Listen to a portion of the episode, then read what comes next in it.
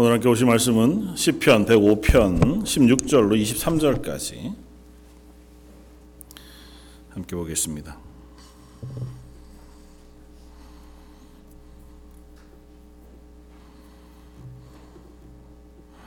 시편 105편 16절로 23절까지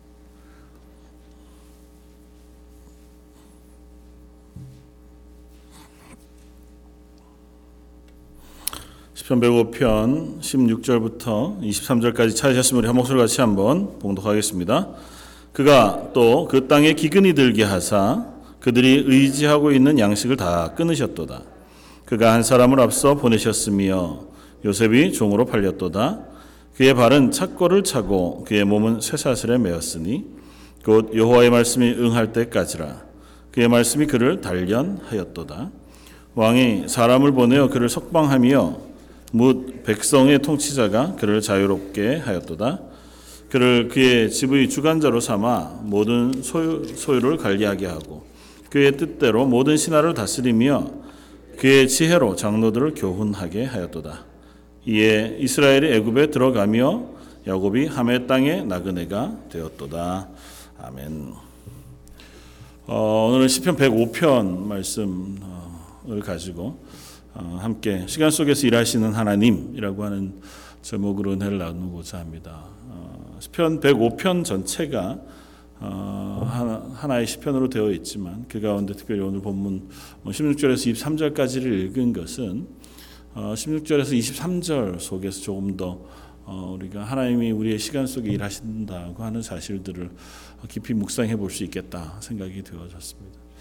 시편 105편은 어, 굳이 분류하자면 시편 가운데 몇 되지 않은 어, 역사시로 불려집니다. 그러니까 역사적인 사실들을 어, 쭉 기록해 놓은 뭐, 어, 뭐시 중에서도 여러 시, 의 모양들이 있잖아요. 그래서 역사적인 내용, 뭐 대하 시 이렇게 해서 역사적인 기록들을 이렇게 쭉 나열하면서 어, 시로 쓰는 경우들도 있고 인물에 대해서 어, 쓰고 있는 시들도 어, 있는 것을 봅니다. 두 가지가 비슷한 류의 아, 시인데요. 한국에서는 고운이라고 하는 시인이 있으면 만인보라고 하는 시집이 있는데 만 명에 대해서 한국 어, 역사 가운데 꽤 이 의미 있는 사람들 만 명에 대한 시를 이렇게 쭉 써가는 중인데 아직은 아마 만 명이 다 안 찬 걸로 제가 알아요.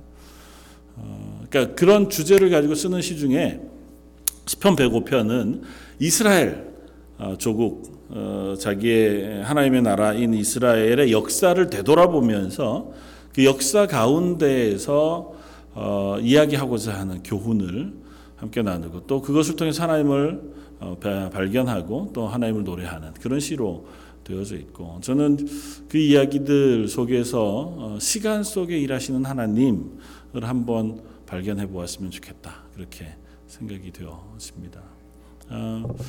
어, 사실은 우리가 시간이 우리에게 무엇인가 해주는 것은 아니라는 생각이 들기는 해요.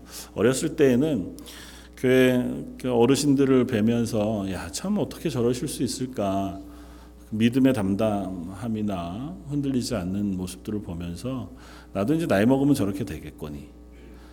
어, 뭐 적지 않은 시간이 지났는데 시간이 그걸 해결해 주는 것 같지는 않더라고요. 그냥 막연히 시간이 10년, 20년 지난다고 해서 우리의 신앙의 연륜이 깊어져 가고 하나님을 더 깊이 알아져 가고 또 이 땅 가운데에서도 어, 성숙해지고 좀 경건해지는 어, 그런 것 같아 보이지는 않아 보입니다. 그럼에도 불구하고 세상 가운데는 시간이 주는 유익들이 꽤나 많이 있는 것 같아 보여요. 어, 뭐 어떤 소설가 얘기가 어, 시인은 어린 나이에도 시 아주 탁월한 시를 쓸 수 있다. 근데 소설은 그런 예가 없다. 이렇게 얘기를 하더라고요. 이제 자기가 소설가니까 그런 얘기를 했겠지만 이유는 소설을 쓰기 위해서 긴 이야기를 기록하기 위해서는 그 이야기에 걸맞는 언어가 자기 속에 있어야 하는데 어린 나이에는 언어가 한계가 있다는 거예요. 쓰고 듣고 뭐 배우는 언어의 깊이나 혹은 그 사용이 그런데 이제 시간이 지나가면서 삶을 살아가면서 다양한 언어들을 습득하고 또 다양한 언어들을 사용하는 특별히 훈련이 되어져 가면서 자기가 이야기가 하고자 하는 스토리를 이야기로 만들어낼 수 있는 능력들이 생겨난다는 거죠. 그래서 특별히 탁월한 소설가들은 어, 시간 속에서 자기가 배워온 숱한 어, 상황들 혹은 삶의 문제들 또 삶의 정황들 속에서 이야기들을 만들어내는 힘을 길러 그래서 자기가 아름다운 소설을 어, 써낼 수 있다. 뭐 그건 꼭 소설뿐만 아니라 예술의 모든 영역에서 아마 통용되어지는 일일 수도 있겠다. 물론 이제 기능이 예술의 전부를 다 감당하는 것은 아니긴 하다는 생각이 들어요. 그러니까 뭐 정말 정교하게 사람 똑같이 그린다고 해서 그걸 정말 멋진 그림이라고 보지는 않으니까요.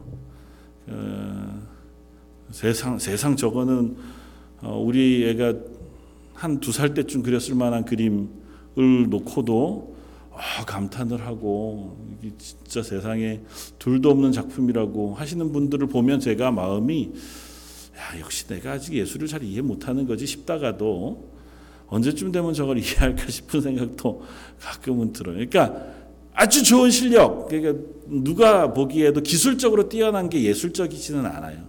그러나 그런 얘기를 하더라고요. 제 후배 중에 그림을 그리는 친구가 그 그림을 그리기 위해서 항상 이 단계를 지나가야 한다는 거예요. 기능적으로 완성되어지지 않고 그 위에 예술을 자기의 마음의 그림을 그릴 수 없다는 거예요. 피카소가 그린 그 그림들 정말 아이들이 낙서하듯이 그리는 그 그림들도 그가 아주 정교하게 기술적으로 아주 뛰어난 단계를 넘어갔기 때문에 그리로 갈 수 있었다는 거예요. 뭐 우리야 잘 모르죠. 뭐. 근데 그 사람들은 보면 아는 모양이죠.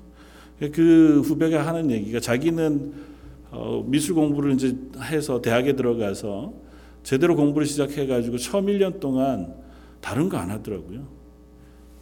큰 비싼 스케치북 이렇게 두꺼운 걸 들고 다니면서 하루 종일 금만 거요. 줄만. 그러니까 연필로도 줄을 긋고 또 펜으로도 긋고 좀 두꺼운 뭐 어, 흑탄으로도 긋고 그러니까 줄을 긋는 연습만 1년 내야 하더라고요. 야, 야, 너 도대체 왜 그러냐 그랬더니 그걸 해야 그림을 그릴 수 있다는 거예요. 이펜 재질을 가지고 금을 걷을 때 잘 그을 수 있는 실력 첫 번째. 두 번째는 잘 그으면서 내가 원하는 굵기와 질감과 모양이 나올 수 있도록 그을 수 있도록 그 질감을 배우고 아는 게 필요하다는 거예요. 그래서 처음에는 단단한 것으로 그 다음에는 붓으로 그 다음에는 또 다양한 모양의 여러 가지 것으로 또 다양한 형태의 물감과 그런 것들로 이제 그 연습을 하는 거예요. 그리고 나니까 비로소 이제부터 그림을 그릴 준비가 되어서 그림을 그린다는 거예요. 뭐 꼭 그러지 않아도 그림 잘 그리는 사람들이 있죠. 그러나 그 기초가 단단히 쌓여진 이후에야 비로소 자기 걸 할 수 있더라고요.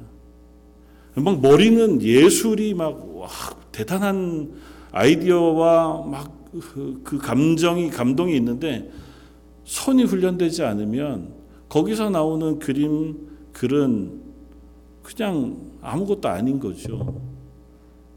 이걸 그려낼 수 있는 기능이 손이 훈련이 되어야 하는데 이건 필연적으로 시간이 있어야 한다는 거예요.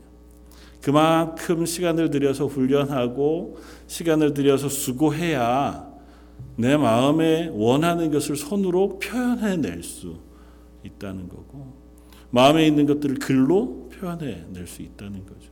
그래서 그 예술하는 그런 부분에 있어서 시간이라고 하는 것이 주는 유익 혹은 시간의 필요가 굉장히 중요하다 하는 사실을 이야기합니다. 예술뿐만 아니라 신앙도 그러하다. 그 하는 사실 우리가 어, 생각하게 돼요. 물론 하나님 처음 만났을 때 열정보다 더 큰 게 어디 있겠어요. 하나님 날 구원하셨다고 하는 그 첫 감정, 첫 사랑. 성경 안에서 얘기하는 그 첫사랑의 풍성함. 그리고 그것이 주는 그 놀라운 힘. 그래서 첫사랑 때의 에너지가 어떻게 보면 우리가 신앙생활 할 때 가장 충만했던 에너지인 것 같아 보이기도 하고.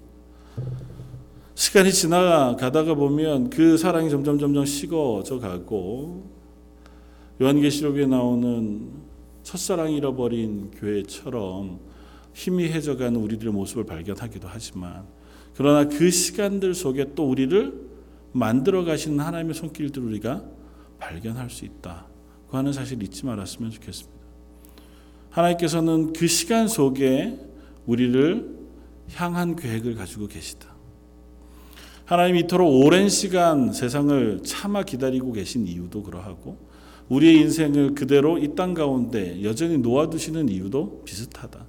하나님께서 우리를 한 번에 바꾸셔서 하나님 쓰실 만한 그릇으로 바꾸시고 그것으로 만족하실 것이라고 하면 하나님 우리를 변화시키신 그 순간 하나님의 나라 데려가실 거예요. 그게 제일 확실하잖아요. 나머지는 타락하는 것밖에 없으니 변화하는 것밖에 없으니 변화시킨 그 순간 가장 뜨거운 열심, 가장 큰 기쁨, 가장 감격하고 있을 그때에 하나님 나라 데려가시는 것이 가장 적절한 방법일 거예요.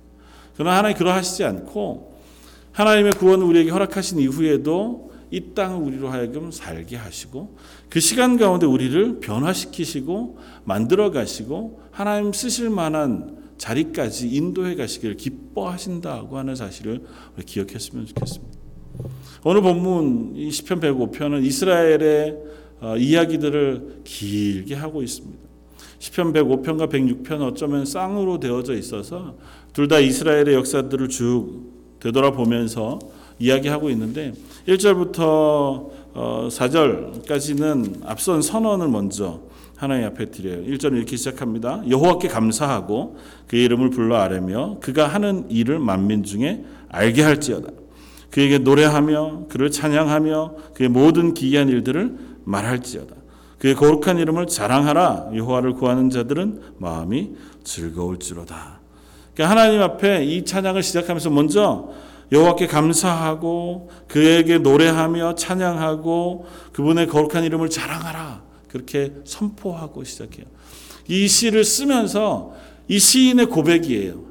하나님이 우리에게 행하신 것을 내가 자랑하고 그것을 노래하고 기뻐하고 그것을 다른 이들에게 알려주고 싶다는 것입니다. 그것이 어쩌면 성도들의 삶의 궁극적인 목적지 혹은 우리들에게 기대하시는 하나님의 모습, 하나님 우리에게 바라시는 자리 이라고 생각이 돼요. 우리가 거기까지 나아가게 하기 위해서 하나님 우리를 시간 속에 만들어 가시는 줄 알아요. 이 시인은 그러면서 이제 5절 이하로 내려가면서 옛날 일들을 돌아보기 시작합니다. 5절 이하에 보면 맨 처음에 그의 종 아브라함의 후손 택하신 야곱의 자손 너희는으로 시작해요. 그래서 하나님께서 아브라함과 맺은 언약 그것이 이삭에게로 야곱에게로 또 이스라엘 전체에게로 어떻게 흘러내려가면서 그 시간 속에서 하나님의 언약을 완성해 가셨는지를 되돌아봅니다.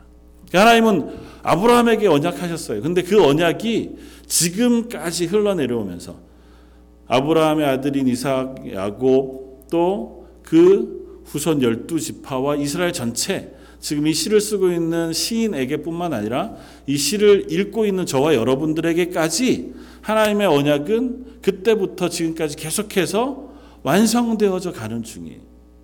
하나님의 약속은 그때로부터 지금까지 계속해서 이루어져 가는 중이라고 하는 사실. 하나님께서 약속하셨던 그 약속이 아브라함, 이삭, 야곱에게 완전히 완성되지 않았어요. 물론 그들은 하나님 앞에서 그 약속을 믿었고 그것으로 인하여 하나님의 백성, 하나님의 족장이라고 하는 이름을 얻었고 때로는 믿음의 조상으로 또 하나님 앞에서 그 믿음을 고백하며 사는 삶을 살았지만 그러나 하나님이 언약하신 약속은 그들 생전에 완성되지 않았습니다. 아주 단순하게는 아브라함에게 하셨던 약속도 그러해요. 하나님 아브라함을 부르셨습니다. 그에게 언약하시면서 복을 주시면서 언약하신 것이 있잖아요. 내 눈을 들어 동서남북 좌우를 살펴봐라. 내가 보는 모든 땅이 너와 너의 자손의 것이 될 것이다. 너로 너의 후손이 하늘의 별과 같이 바다의 모래와 같이 창대하게 할 것이다. 너의 이름을 창대하게 해서 너를 축복하는 자를 내가 축복하고 너를 저주하는 자를 저주할 것이다. 그래서 내가 복의 근원이 되게 할 것이다. 하나님의 언약하신 약속이 그거거든요. 근데 아시다시피 아브라함이 그 약속을 받았을 때가 75. 그런데 그가 처음 그의 태로부터 자식을 얻었던 때가 100세. 그 이후로도 그두라라고 하는 여인을 통해서 자녀를 얻었다는 기록을 알고는 있지만 언약의 자식은 이삭 하나 이외에는 아브라함이 자기의 생전에 얻은 바가 없습니다. 오늘 본문에도 그렇게 이야기합니다. 하나님께서 아브라함, 이삭, 야곱에게 세우신 그 영원한 언약이 있음에도 불구하고 그 언약이 아직은 그들에게 이루어지기 전에는 12절 그때에 그들의 사람 수가 적어 그 땅에 나그네가 되었고 이 족속에게서 저 족속에게로 이 나라에서 다른 민족에게로 떠돌아 다녔다. 그때는 누군가의 억압을 받기도 하고 때로는 그들 속에서 어려움을 겪기도 했어요. 그러나 그때조차 하나님은 그들을 지켜주고 계셨어요. 하나님은 그럴, 그럴 때에 아직 언약이 완성되지 않았으니 하나님이 그들을 아직 내팽겨치고 계셨거나 혹은 그들 속에 역사하지 않으신 것이 아니라 아직은 하나님의 약속이 이루어지지 않은 그 상태이지만 그 중간 길 속에서도 하나님 그들과 함께 하셨습니다라고 하는 고백을 시편 105편이 하고 있는 거예요. 우리들은 그런 질문 하잖아요. 하나님 언제쯤입니까? 언제까지일까요? 언제쯤이면 우리가 하나님의 은혜의 풍성한 자리, 하나님 복, 복의 넉넉한 자리, 그래서 이 땅 가운데 정말 하나님 훈련하신 그만한 수준 높은 그리스도인의 자리에 설 수 있을까요? 여러 형태에서 우리가 그런 질문을 합니다. 육체적인 고통을 당하고 있을 때, 경제적인 어려움 속에 있을 때, 혹은 우리 앞에 길들이 명확하지 않을 때, 하나님 앞에 기도하면서 언제까지 하나님 우리를 이곳에서 내버려 두시겠습니까? 좀 옮겨 주시고 바꾸어 주셔서 저 빨리 하나님 일하고 싶습니다. 하나님에게 영광을 돌리고 싶고 하나님의 기쁨이 되는 자리에 서고 싶습니다. 근데 아직은 내가 그 형태에 있지 않아. 내 성편도 그렇고 내 상황도 그렇고 내 모습도 그렇고 하나님 언제까지 제가 여기에 머물러 있어야 합니까? 하나님 약속하신지는 알지요.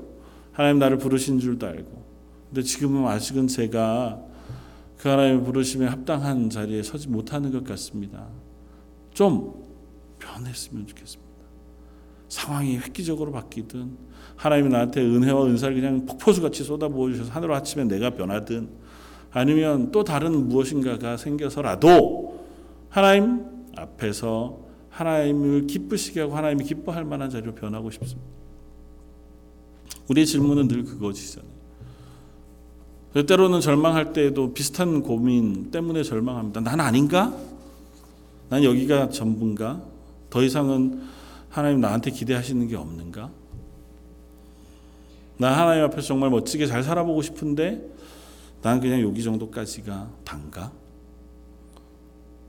이제 뭘 어떻게 기도해야 할지도 잘 모르겠는 어, 마치 어, 젊은 때에 하나님을 향해 소망을 품고 비전을 가지고 막 기도할 때는 세계를 내가 품을 것 같고 이 세상 가운데서 내가 하나님의 대단한 일을 할 수 있을 것 같았는데 점점 점점 시간이 지나가면서 요즘은 이제 그런 고백을 하잖아요. 하나님 나 하나라도 좀 잘 건사하게 해주시면 안 되겠습니까? 나, 나 하나라도 그냥 좀 어떻게 하나님 앞에서 범죄 안 하고 그냥 잘 이렇게 살 수 있었으면 좋겠습니다. 소박한 기도를 하게 되어서 가는 걸 봅니다. 하나님의 뜻은 도대체 어디에 있습니까? 네요. 성경 가운데 나오는 모든 인물들이 그와 같은 고백들을 비슷하게 합니다. 오늘 본문에 나왔던 아브라함, 이삭, 야곱이 그러했을 뿐만 아니라 이스라엘을 출애굽시켰던 모세도 동일한 고백을 합니다. 모세가 40에 하나님 앞에서 자기 일들을 감당하려고 하다가 미디안 광야로 도망한 이후에 40년을 성경이 skip하고 지나가는 40년의 시간을 미디안 광야에서 지나죠. 그렇다고 해서 40대부터 하나님의 큰 일을 감당하기는 했으나 그가 그 일을 감당하는 가운데에서도 여전한 고민들이 있었어요. 그러면서 모세가 쓴 시편인 90편, 시편 90편에 자기의 고백을 그렇게 해요. 주의 목전에는 천년이 지나간 어제 같으며 밤의 한순간 같을 뿐이니이다 인생이 아 그렇게 순식간에 지나가더군요. 내가 무언가 해보려고 했던 그 어, 시간들이 어느 틈엔가 지나가 이제는 내 힘으로 무엇인가 못할 수밖에 없는 그런 자리까지 가게 되지 예, 되고 말았습니다. 그 고백을 모세가 해요. 모세뿐 아니잖아요. 성경에 나오는 숱한 인물들이 그러합니다. 우리가 읽었던 오늘 16절 이하의 말씀은 그 중에서도 한 사람 요셉에 대한 이야기를 우리에게 들려줍니다. 하나님께서 요셉이라고 하는 한 사람을 통해서 어떻게 일하셨는지를 이 시편 저자가 되돌아보면서 이야기하는데 이렇게 시작합니다. 오늘 16절에 그가 또 그 땅에 기근이 들게 하사 그들이 의지하고 있는 양식을 다 끊으셨다. 하나님께서 하나님의 백성을 위하여 가지고 계신 계획 그것들을 실행하시기 위하여 그 땅에 그들이 의지하는 양식을 먼저 끊으셨다. 하나님께서 그 땅에 양식을 끊고 나자 그리고 그 중에 한 사람을 앞서 보내셨다. 그래서 17절은 그가 한 사람을 앞서 보내셨으며 요셉이 종으로 팔렸다. 우리가 잘 아는 것처럼 요셉이 어, 종으로 팔린 나이가 아마 역사한테 보면 어, 요셉이 총리가 되었던 나이 그 나이를 창세기 기록에 30세라고 기록하고 있으니까 기억해 역사해 가면 아마 17세 정도쯤 되었을 것이다. 그러니까 한 13년여 동안을 요셉이라는 사람이 애굽에 가서 때로는 종살이 했고 때로는 억울하게 옥살이 했고 때로는 그곳에서 고난을 당하는 속의 시간들을 보내어 갑니다. 하나님께서 그런데 이 시편 기자는 그 시간을 하나님이 하셨다고 얘기해요. 하나님이 요셉을 거기로 먼저 보내셨고 또 그 길로 보내게 하기 위하여 하나님께서 그 땅에 기근을 보내셨다는. 그곳에서 고난을 당하게 하시고 그곳에서 또 보디발의 아내로 억울한 모함을 당해 옥에 갇히게 하신 것도 하나님이시고 그 옥에 갇힌 그를 그 술 맡은 관원과 떡 맡은 관원을 만나게 하신 분도 하나님. 그리고 그 이후에도 바로에게 이해할 수 없는 꿈을 꾸게 하신 이도 하나님. 그 꿈을 해몽하게 하신 이도 하나님이셔서 결국은 하나님은 그 시간들을 통과하여 요셉으로 하여금 이 바로의 총리가 되게 하셨어요. 그리고 오늘 본문에 우리가 마지막 읽은 그 말씀처럼 이에 이스라엘이 애굽에 들어가며 야곱이 함의 땅에 나그네가 되었도다. 하나님께서 처음 기근을 시작하셨던 그때로부터 야곱의 열두 아들들과 그 모든 식구들이 애굽으로 들어가 그곳에서 정착하게 되어진 그 시간까지를 하나님이 계획하시고 인도하셨다는 겁니다. 그런데 우리가 성경을 읽으면 아 그럴 수 있겠다. 하나님이 선한 뜻 가운데 그렇게 하셨겠지. 그런데 요셉의 입장에서 생각해 보면 참 말할 수 없는 고난의 시간을 거의 15년 보내고 있는 거잖아요. 요셉은 어쩌면 하나님 앞에서 잘못한 것 없이 고난당하는 아주 특별한 한 사람 중에 한 사람입니다. 요셉은 자기가 잘못한 게 별로 없어요. 애써 찾으려고 하면 꿈 잘못 꾼 거, 꿈꾼 걸 눈치도 없이 형들한테 막 자랑한 거, 이 정도쯤이에요. 아니면 아버지로부터 사랑을 혼자 독차지한 거, 그 자기가 받고 싶어서 받은 건 아니잖아요. 자기가 원해서 어머니를 라헬로 골라 아버지의 아들로 난 것도 아니고 하필이면 내가 낳고 나서 보니까 아버지가 자기 어머니 라헬을 너무 사랑해. 어머니가 넷씩이나 있는데 자기가 골라서 나온 것 아니잖아요. 아버지가 자기만 사랑하도록 하게 하기 위해서 막 어, 애교를 열심히 연습했다거나 아버지 좋아하는 걸 눈을 부라리고 찾았다거나 그렇지도 않아요. 그의 아버지 야곱은 아버지 이삭으로부터 축복을 받기 위해서 온갖 수단을 다 동원했었잖아요. 형의 장자권도 빼앗기도 하고 아버지를 속여서라도 축복받기도 하고 요셉은 그렇지도 않았다고. 요셉은 그래 본 적이 없어요. 그냥 난 채로 철없이 어떻게 보면 그렇게 살았어요. 자기를 그렇게 미워하는 형들이 있는데도 그것도 모르고 거기에 심부름 갈 만큼 순진했어요. 근데 하나님 하나님이 그를 종으로 팔게 해. 종으로 팔린 것도 억울한데 보디발의 아내에게 모함을 당해서 감옥에도 갇히게. 감옥에 갇혀서 잘 살아서 야 내가 나가면 너 잘 얘기해줘서 나가게 해줄게. 꼭 부탁하고 나간 사람이 2년 동안 강간무소식. 뭐 이런 게 다 요셉의 의도는 아니었잖아요. 오늘 성경은 그것이 하나님의 계획하심이었다고. 우리 이 사실을 통해서 몇 가지 사실을 좀 고민해 보아야 합니다. 하나님이 요셉을 쓰시겠다고 한다. 그 요셉을 이렇게 만들고 싶으셨다. 이 방법밖에 없으셨을까요? 우리의 질문은 항상 그거잖아요. 혹시 하나님이 나를 이렇게 만드실까봐. 내가 지나가는 시간이 하나님이 나를 만들어 가시는 시간인 줄 알고 감사하고 또 은혜로 내가 이 시간을 잘 기다리고 싶은 마음이 있다가도 이 시간을 혹시 모세처럼 40년? 이야, 40년까지 기다리려면 아직도 이 시간을 지나가야 되는 거죠. 아직 얼마나 남은지 모르고. 요셉이나 다윗 정도만 해도 한 근 20년? 이거를 지나갈라니 답답한 거죠. 그러다가 이제 생각을 해봅니다. 혹시 이거 안 지나고는 하나님께서 우리를 만드실 방법은 없나? 있잖아요. 하나님의 능력이 없으신 건 아니잖아요. 요셉을 하루아침에 애굽의 총리로 만드실 능력이 하나님에게 없으셨을까요?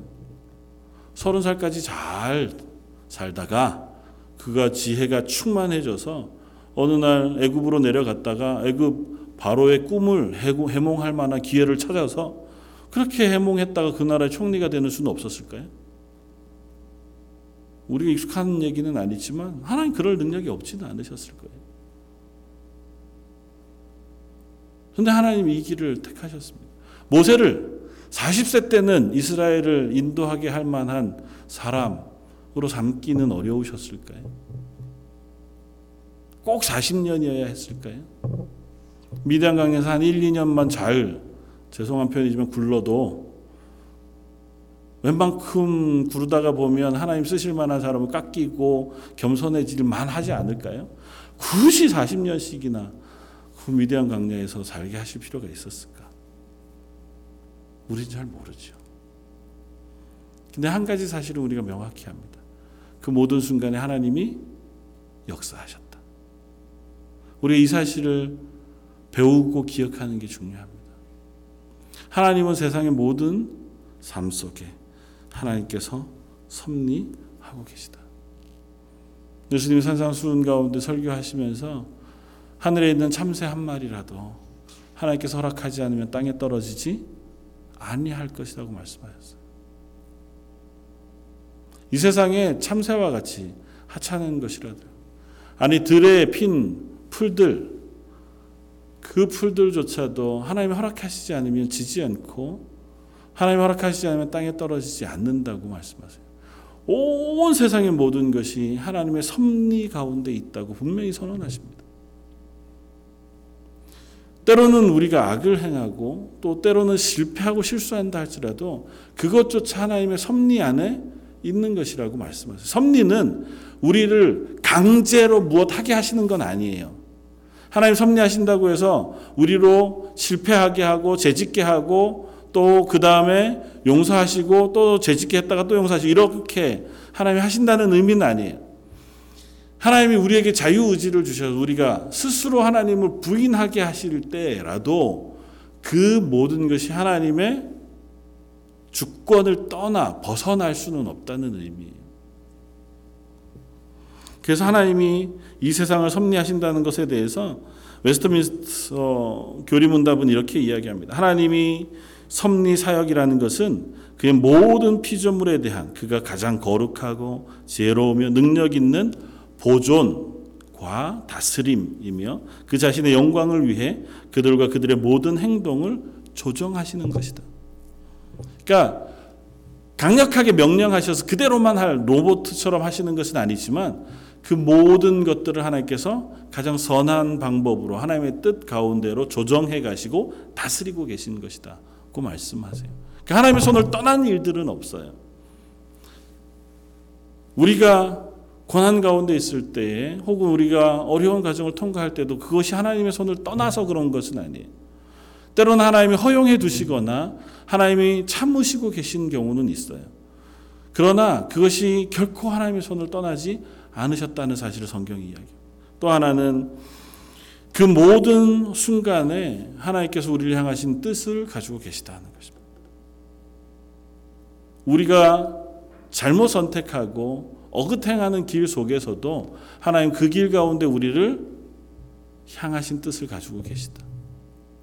기왕이면 아담이 선악과를 따먹지 않았으면 하나님 뜻에 순종하고 그 안에서 잘 살 수 있었으면 좋았겠죠. 거기가 하나님의 나라잖아요. 만약에 그곳에서 아담과 하와가 선악과를 따먹지 않고 지금까지 계속 자손을 낳아서 우리가 거기서 났다. 그 하면 우리는 지금 에덴 동산에서 살고 있을 거고 그걸 비교해 보면 거기가 요한계시록에서 얘기하는 새 하늘과 새 땅 하나님의 나라와 다를 게 하나도 없어요. 하나님이 계시고 죄를 범하지 않은 자유의지를 가진 구원받은 하나님의 사람들이 함께 사는 곳 이 하나님의 나라잖아요. 그렇게 하나님께서 그들을 놓으셨지만 그들이 선악과를 따먹는 것을 하나님께서 강제로 막지 않으셨어요. 그렇다고 해서 선악과를 따먹은 그들을 향하신 하나님의 계획을 포기하신 적도 없으세요. 그 가운데서 또한 그들을 향하여 계획하시고 계신 계획들을 따라 하나님 그들에게 언약하셨고 그 언약을 아브라함에게 이삭에게 야곱에게 또 이스라엘에게 또 예수 그리스도를 통하여 구원받은 그리스도인들에게 연결해 주셔서 지금 우리를 향하신 하나님의 구원의 계획을 여전히 실행하고 계시다고 하는 사실을 우리에게 들려줍니다. 이 사실을 우리가 기억하는 것 그리고 신뢰하는 것 그것이 우리에게 굉장히 중요합니다. 오늘 시편 105편 기자가 고백하고 있는 고백은 바로 그것입니다.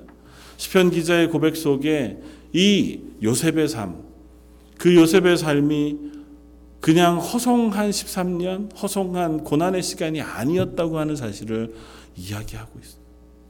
그리고 그 고백은 이 시편 기자의 고백일 뿐만 아니라 요셉 스스로의 고백이기도 하다는 사실을 우리는 잘 압니다. 요셉이 자기의 삶을 마무리하던 그 이야기를 우리는 창세기 마지막에서 읽습니다. 그때에 요셉이 그 애굽의 쌀을 사러 온 형들을 만나서 한 그 고백의 고백이 그거잖아요. 형들이여 너무 두려워하지 마십시오.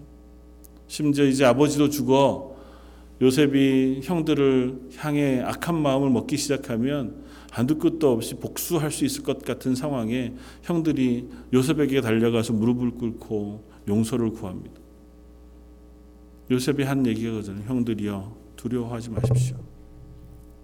당신들은 나를 팔았는지 모르지만 나를 판 것은 당신들이 아니고 하나님이 나를 먼저 이곳에 보내신 것이어서 하여금 이 땅에 살아갈 수 있도록 하나님께서 예비하신 것이라는 사실을 내가 알았습니다.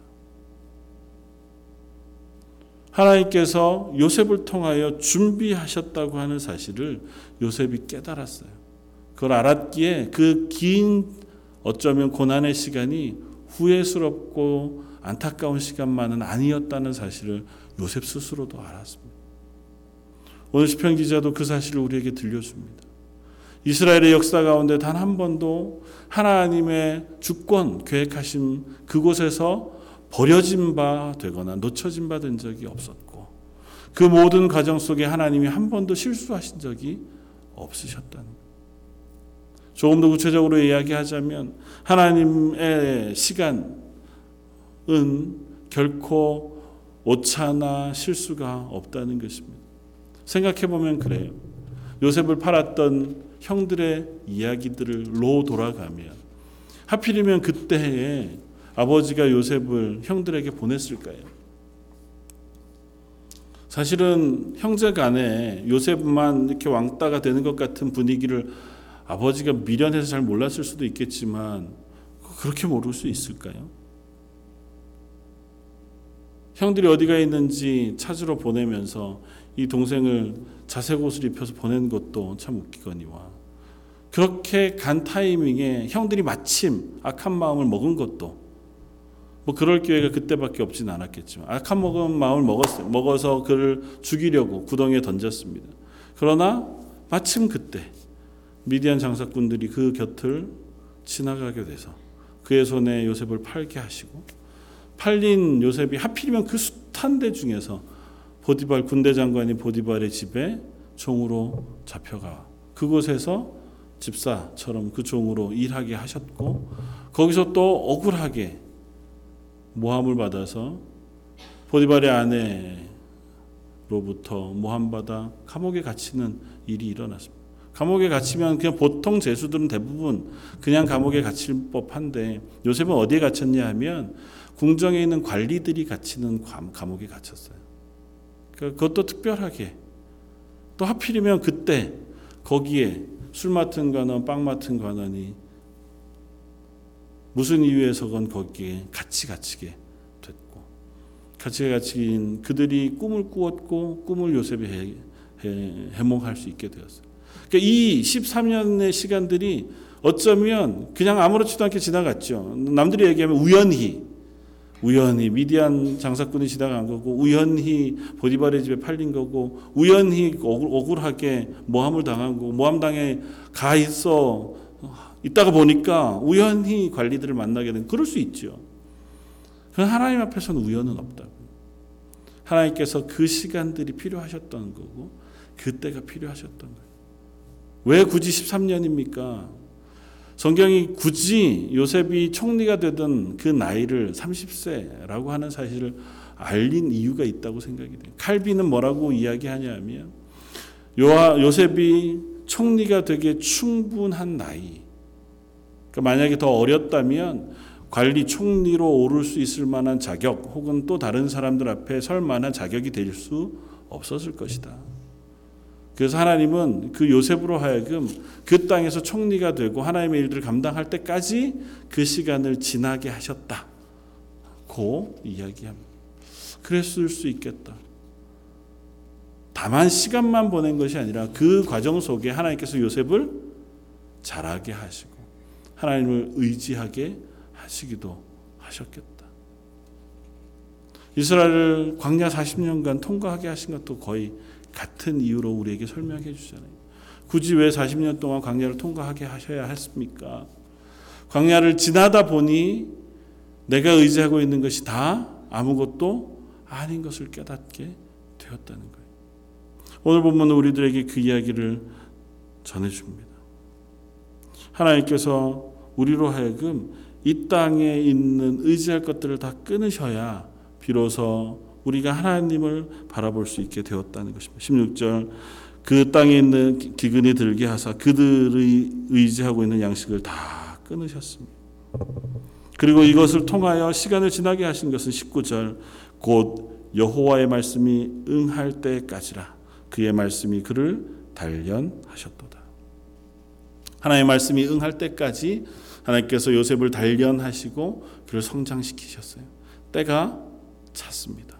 시간이 차 그 훈련의 시간, 연단의 시간, 말씀의 시간이 지나고 나자 20절 왕이 사람을 보내어 그를 석방하며 묻 백성의 통치자가 그를 자유롭게 하였도다. 그를 그의 집의 주관자로 삼아 그의 모든 소유를 관리하게 하고 그 뜻대로 모든 신하를 다스리며 그의 지혜로 장로들을 교훈하게 하셨도다. 때가 차니까 하나님께서 그를 그 바로의 집에 머리로 삼으셨다. 그리고 그런 이유가 무엇이냐 하면 23절 이에 이스라엘이 애굽에 들어가며 야곱이 하메 땅에 나그네가 되었도다. 이렇게 모든 것을 하신 이유는 이 105편의 마지막에 설명을 이렇게 합니다. 42절 이는 이는 앞에 있는 이스라엘 백성을 인도하신 이야기들 그러니까 아브라함의 이야기로부터 오늘 요셉 이야기 이후에 보면 이제 애굽에서 종되었다가 광야로 나와서 다시 가나안 땅에 들어 하나님의 나라 삼으신 이야기까지 쭉 써요. 그렇게 하신 이유는 이는 그의 거룩한 말씀과 그의 종 아브라함을 기억하셨습니다. 하나님께서 하나님의 언약을 기억하셨어요. 하나님의 언약을 하나님께서 알고 계셨기에 하나님께서 그 언약을 지키시기 위하여 이 시간 가운데 일하셨다는 겁니다. 단 한순간 하실 수도 있지만 하나님 그 시간 속에서 그들을 연단시키고 자라게 하시고 또 성장하게 하셔서 한 사람 아브라함에서 큰 민족 이스라엘로 한 민족 이스라엘에서 예수 그리스도를 통하여 구원받은 전 세계 모든 구원받은 민족에게로 하나님의 구원이 확장되기까지 하나님이 하나님의 언약을 완성해 가고 계셨다. 하나님의 언약을 기억하셔서 하나님 그걸 잊지 않으셔서 이와 같은 일들을 행하셨다는 것입니다. 그리고 그렇게 하시는 이유는 마지막 45절 이는 그렇게 우리를 구원하시고 시간 속에 우리를 기억하신 이유는 그들이 우리들이 그의 율례를 지키고 그의 율법을 따르게 하려 하십니다. 그렇게 하신 이유는 우리를 잘하게 하셔서 우리가 하나님의 말씀에 순종하고 하나님의 뜻에 따르는 하나님의 백성 만들게 하시기 위함이다. 시편 105편의 기자는 그와 같은 고백을 이렇게 했습니다. 하나님 성도 여러분, 저 여러분들을 향하신 하나님의 뜻도 같은 줄 압니다. 하나님 우리의 삶의 시간 속에서 여전히 역사하고 계신 줄 믿습니다. 언제인지는 모르지만 또 때로는 우리가 아직은 광야를 지나고 있을지도 모르고 연단의 시간을 지나고 있을지도 모르고 아니면 하나님 부르신 부르심의 첫 자리인지 하나님 쓰실 만한 일꾼의 자리인지 요셉이 총리가 된 이후의 삶인지 혹은 하나님이 모세를 부르신 그 부르심의 자리인지 아직은 우리가 다 완전히 모르지만 우리가 이 땅에 있는 한 하나님은 우리를 향하신 그 뜻을 하나님의 그 선한 계획을 여전히 우리를 향하여 기억하시고 지키고 계시다고 하는 사실 우리가 놓치지 말길 바라고 그 놓친 놓치지 않고 그 하나님의 부르심 앞에 섰을 때 하나님의 말씀에 응할 때까지 나는 하나님의 말씀에 순종하겠습니다. 그리고 그 하나님의 말씀을 따르는 사람 되겠습니다. 하나님 나를 통하여 찬양 받으시기를 원하고 나를 통하여 이 땅 가운데 하나님의 일들을 감당하는 하나님의 백성 되기를 원하시는 그 사실을 잊지 않고 이 땅 가운데 하나님의 사람으로 살아가겠습니다. 그것이 저와 여러분들의 고백이었으면 좋겠습니다. 시간 속에서 아직은 완성되지 않았지만 완성 완성되게 하실 그 하나님의 그 놀라운 은혜를 사모하면서 하나님 제가 하루하루 이 시간 속에서 하나님의 사람으로 만들어져 가게 해 주십시오. 하루 시간이 지나고 한 해가 지날 때마다 하나님 제 속에 하나님 뜻이 조금 더 선명해지고 또 하나님을 향한 신실함과 하나님 말씀에 순종하는 순종이 좀 더 잘할 수 있게 해 주십시오. 그래서 하나님 나를 통해 이 땅 가운데 하나님의 영광이 드러나고 하나님의 일들이 일어나는 그와 같은 놀라운 일들을 보게 해주십시오. 기도하는 저 여러분들 되시기를 주님의 이름으로 부탁해 드립니다. 다시 한번 기도하겠습니다. 하나님 어쩌면 감옥에 갇혀서 한탄하고 절망할 만한 시간들을 보냈을 요셉이 그러하지 않고 그곳에서도 신실하게 하나님의 사람으로 살아 하나님의 동행하심을 그 감옥이든 혹은 종으로 살던 그 자리이든 나중에 총리로 서 섬기던 그 자리이든 어느 곳에서든 신실했던 것처럼 하나님 저희의 삶 속에서도 그와 같은 고백이 있기를 원합니다. 지금 현재 지나고 있는 그 길이 어디쯤인지 알지 못하지만 그 모든 자리가 하나님 선하신 손길 가운데 있는 줄 알고 하나님 저희를 만드시는 줄 알아 하나님 이 자리에서 하나님 앞에 성실하게 또 하나님을 기뻐하며 하나님의 은혜 가운데 설 수 있는 저희들 되게 하여 주옵소서. 오늘 말씀 예수님 이름으로 기도드립니다. 아멘.